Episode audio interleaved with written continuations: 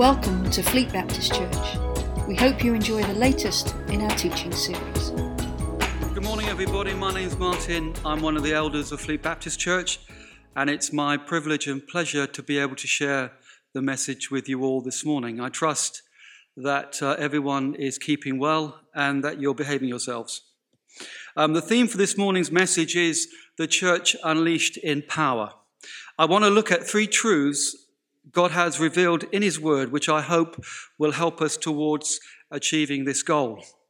The three things I want to look at are the authority we have in the name of Jesus, the inspired Word of God, and the person of the Holy Spirit. You're going to hear the word authority a lot this morning. It's intentional because I want to sow seeds into your hearts, your barns. I want to sow uh, good seed this morning. So, with these three things in mind, turn with me to chapter 3 of the book of Acts. Now, Peter and John were going to the temple at the hour of prayer, the ninth hour, and a man lame from birth was being carried, whom they laid daily at the gate of the temple, that is called the Beautiful Gate, to ask alms of those entering the temple. Seeing Peter and John about to go into the temple, he asked to receive alms. And Peter directed his gaze at him, as did John, and said, Look at us. And he fixed his attention on them, expecting to receive something from them. But Peter said, I have no silver and no gold, but what I do have, I give to you. In the name of Jesus Christ of Nazareth, rise up and walk. And he took him by the right hand and raised him up and immediately his feet and ankles were made strong.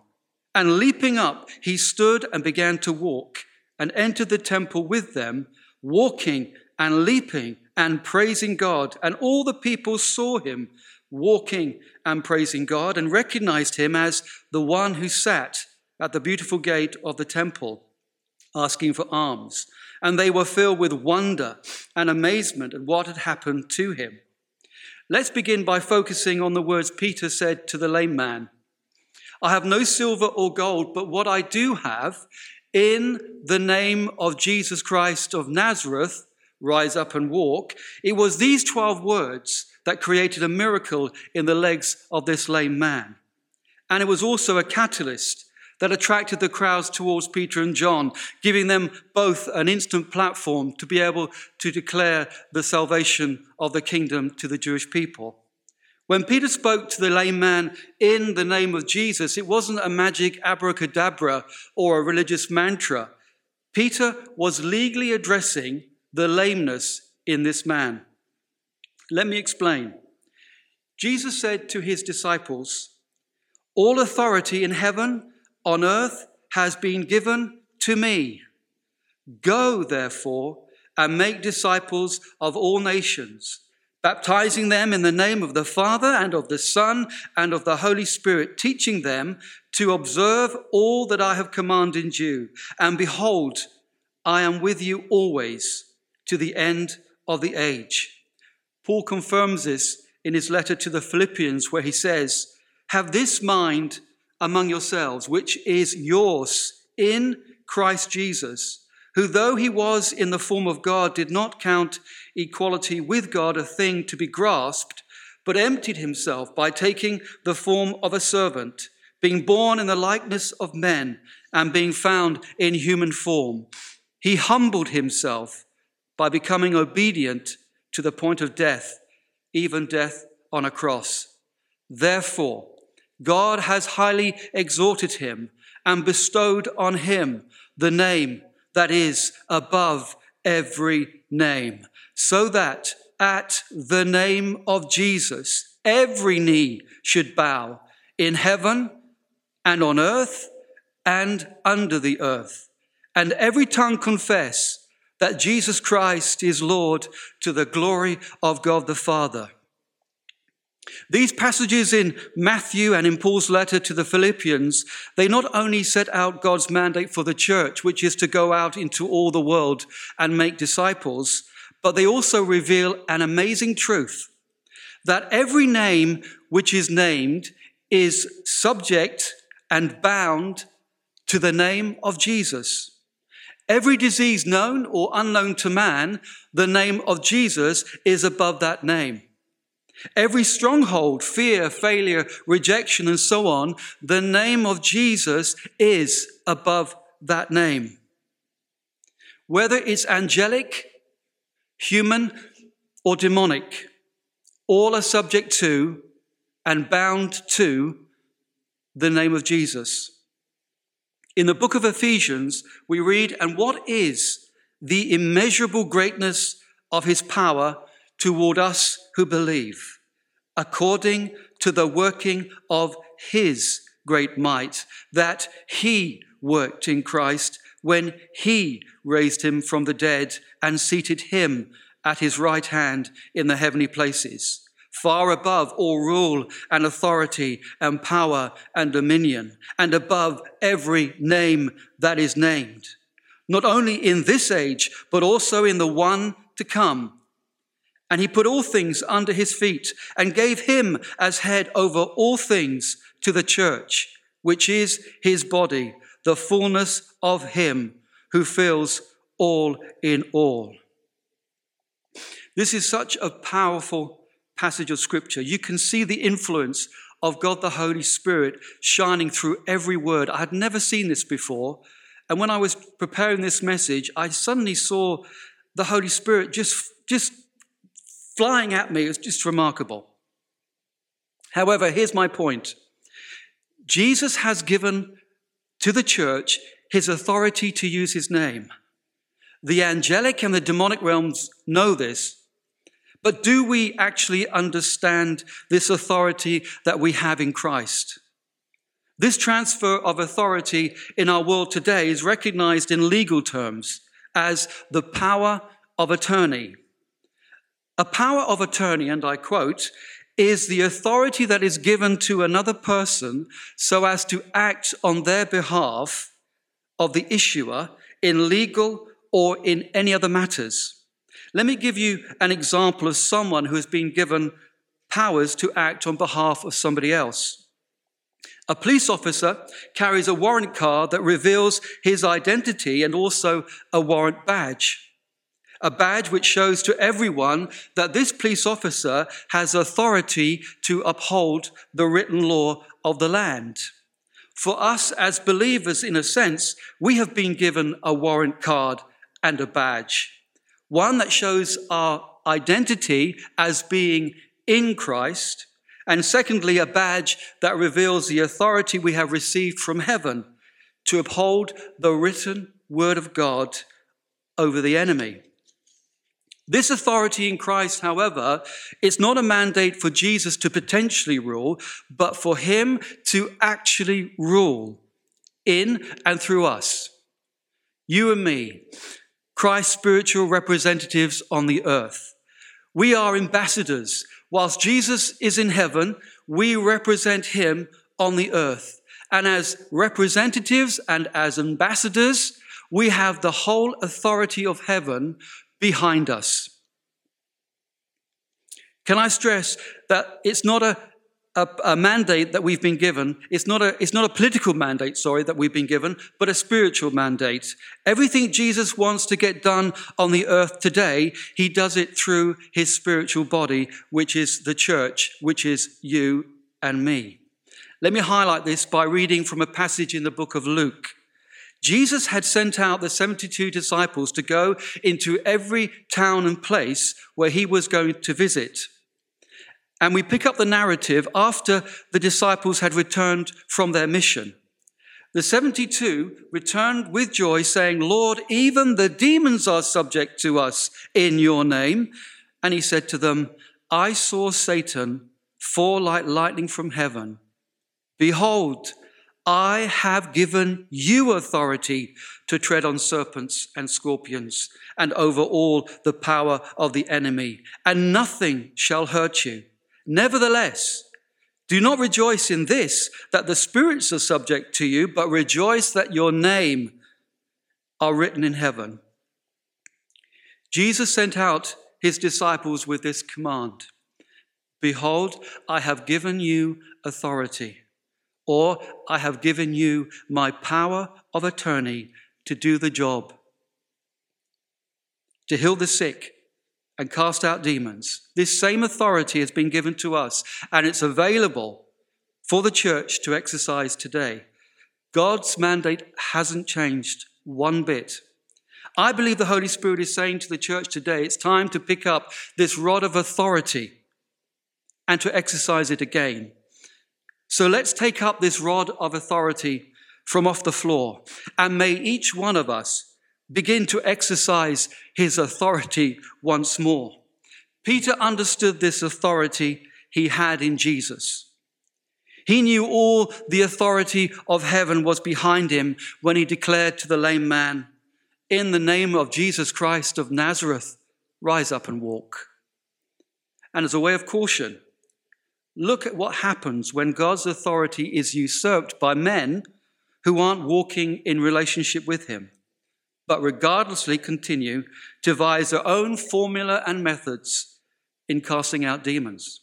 God was doing extraordinary miracles by the hands of Paul, so that even handkerchiefs or aprons that had touched his skin were carried away to the sick, and their diseases left them, and the evil spirits came out of them. Then some of the itinerant Jewish exorcists undertook to invoke the name of the Lord Jesus over those who had evil spirits, saying, I adjure you by the Jesus whom Paul proclaims. Seven sons of a Jewish high priest named Sceva were doing this, but the evil spirit answered them, Jesus I know, and Paul I recognize, but who are you? And the man in whom was the evil spirit leaped on mastered all of them, overpowered them, so that they fled out of the house naked and wounded. It's serious stuff. No relationship with Jesus, no authority. Okay, we've looked at the authority we have in Jesus' name. Let's now go on and look at the second foundational truth, which is the authority of the Word of God. Also, an essential ingredient in the mix if we're going to see God's power released today. We've spoken a lot this morning about authority. The word actually comes from the word author. The authority of any work belongs to the author. So, my question is who is the author of the Bible? There are two passages of Scripture that reveal his identity to us. The first is found in 2 Timothy, and we read, All scripture is breathed out by God and profitable for teaching, for reproof, for correction, and for training in righteousness, that the man of God may be complete, equipped for every good work. The second is found in John's Gospel, where Jesus reveals himself to the disciples after his ascension. He says to them, Peace be with you. As the Father has sent me, even so I am sending you. And when he had said this, he breathed on them and said to them, Receive the Holy Spirit. The author of Scripture is clearly revealed in these two passages as the breath of God, the Holy Spirit. So the Bible we hold in our hands today is the document that sets out and highlights to us the transfer of God's authority to the believer. Every sentence inside of it, marked by red ink in some Bibles, is where Jesus reveals and itemizes the legal transfer to the church, you and me. I'm reminded of the event in the Gospels when Jesus was being tempted by the devil in the wilderness. The interesting thing is, before Jesus went into the wilderness, it says he went full of the Holy Spirit. But when he came out, it says he came out in the power of the Holy Spirit. And, and during this time in the wilderness where the enemy attacked him and accused him, Jesus never ever sat around a rock and had a discussion with Satan and said, Let's try and find a common ground that we can work on. He didn't come at him with philosophical works. No, he came and said, It is written, it is written, it is written. And that was his sole uh, ground on which he dealt with the enemy. So if Jesus stood boldly upon the document of God's word during a time of testing in the wilderness, we too, during our times of testing, can be confident in saying, It is written. Why? Because we know the legality of the ground on which we are standing upon, which is the written word of God. It's the truth. The Bible says, The truth will set you free. Nothing else will set you free. The truth will set you free. Let's now take a look at a couple of practical things where the word can influence our lives. Romans 10:17 says, "Faith comes by hearing, and hearing by the word of God." God's word doesn't immediately produce fruit, but only when we are hearing. Paul is saying to us, if we hear the word of God with an attitude of interest and attention and with a sincere desire to receive and to act upon it, then faith begins to develop in our hearts. Scriptural faith can be expressed in five short words. Let it be according to your word. These were the words that were spoken to Mary when she was told by the archangel that she was going to have a child who would become the Messiah of Israel. I feel prompted to say here that we may encounter some people who may say to us, How can the Bible be infallible? When we know it was, when we know it was written by fallible men and women. Psalm 12:6 reveals these wonderful words. The words of the Lord are pure words, like silver refined in a furnace on the ground, purified seven times. The psalmist is giving us a picture of how people would purify metal. They would build a furnace made of clay, light a fire, and then place in it the metal to be purified. The furnace here represents the human instrument, man, us, you and me. The fire, which is the Holy Spirit, purifies the silver, which is the message. The Bible, though it came through vessels of clay, weak, fallible, sinful men and women, the psalmist reveals that it's been purified seven times by the fire of the Holy Spirit. Let me give you an example that I hope will help you to appreciate that Scripture is indeed inspired in its authorship. Let me introduce you to a Russian American, a Dr. Ivan Panin, a Harvard man who was fluent in Hebrew and a brilliant mathematician.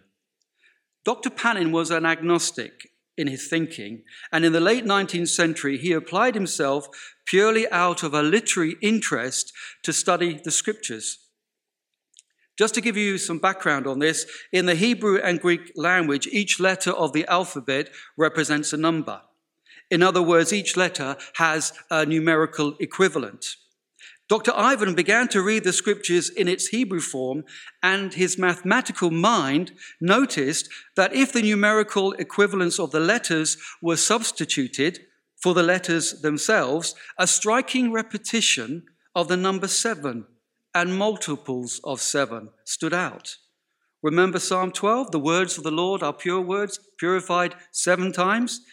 In Scripture, the number seven always represents completeness and perfection. Anyway, because of this revelation he had, he abandoned his casual approach to the scriptures and focused more seriously on this discovery. He came then to the logical conclusion through further discoveries that no person could have written the scriptures unless they were inspired by God Himself. Here's a quote from Rick Renner God's presence is actually held inside the scriptures to be unlocked and experienced by those who are willing to dive deep into them. 1 Peter 1:23 says these words: Since you have been born again, not of perishable seed, but of imperishable, through the living and abiding word of God. This inspired word is also seed in our hands. It's so pure in nature, it cannot be destroyed or damaged by any external conditions to stop it from producing fruit. The only condition it needs to grow is a good heart, a heart that is ready to accept and to receive and believe it does what it says on the tin. You can sow this seed to your unsaved families. You can sow this seed when you pray. You can sow this seed into every stronghold of your life and into the lives of others. And it will produce a harvest. But in order for the seed to produce fruit, it can't be left dormant in the barns of our hearts. It needs to be sowed because seed is for sowing.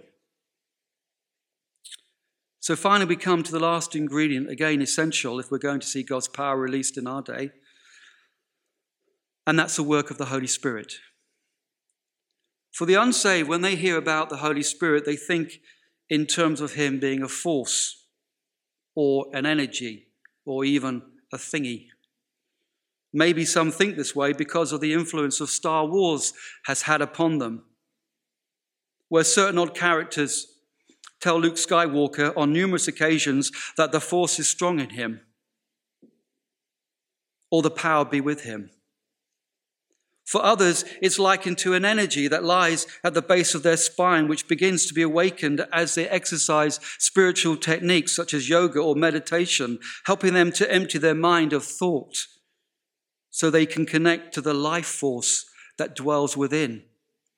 However, all of us can understand and relate to the Father, and we can relate to the Son. But when it comes to the work of the Holy Spirit, we tend to struggle. Let me share an important aspect of the Holy Spirit's character that we need to understand and be aware of. The book of Genesis tells us, in the beginning, God created the heavens and the earth, and the earth was without form and void, and darkness was over the face of the deep, and the Spirit of God was hovering over the face of the waters. The first person of the Godhead we're introduced to, it's not the Father and it's not the Son, but it's the Holy Spirit. When we first come to know God, the first person who contacts us, it's not the Father and it's not the Son, it's the Holy Spirit. In the opening passages of Genesis, it reveals that the Holy Spirit was hovering or fluttering over the face of the waters. This type of action suggests the activity of a bird. When Jesus was baptized by John, as he came out of the water, a dove, the Holy Spirit, descended and rested upon him. A dove will never settle on a bear, tiger, or even on a hyena. He's looking for one kind of nature. And the nature he's looking for is the nature of a lamb. Jesus never grieved the dove, and the dove never flew away. They worked in complete harmony together. If we want to be friends with the Holy Spirit and experience His power in our lives and in the life of the church, we can't be manifesting the nature of a bear, tiger, or hyena. The Holy Spirit will settle on people. The Holy Spirit will not settle, sorry, on people who are angry, self controlled, and continuously fighting each other. No, sir. He will settle on those who are willing to lay down their lives, whose nature has been changed to one of meekness, gentleness, and self control. For all of us, if we're going to see the power of God's Spirit released in the church today, we need to be more lamb like in our nature and in our behavior to one another. It's a tough ask, I know, but we have help and our help is the work of the Holy Spirit in our lives. Always remember the Holy Spirit is a person and he can be easily grieved by our behavior and by our actions. Let me finish this morning's message with this. A number of years ago, I was in a worship meeting and I just had a time when I was just thinking, during worship, I was just thinking about uh, things. And uh, suddenly, this thought popped into my mind. And it was this the Word and the Spirit work together. You mix them with faith, and you have power. The Word and the Spirit work together. Where the Word is, there will be the Holy Spirit. Where the Holy Spirit is, there will be the Word, because they work in harmony together. When we sow our seed of God's Word, the Holy Spirit acts upon that seed. And when we trust that word that we are speaking, that scripture that we are speaking out, then that releases power. That we become a conduit that releases the power of God. But we can only operate by using seed that's eternal, seed that doesn't perish, and that's the written word of God. Do we know this written word of God? Have we spent time in the scriptures? Because if we do, we have a weapon in our hands that will defeat the enemy. Father, we thank you for your truth that you've given us. We thank you for the Holy Spirit that you have given to us.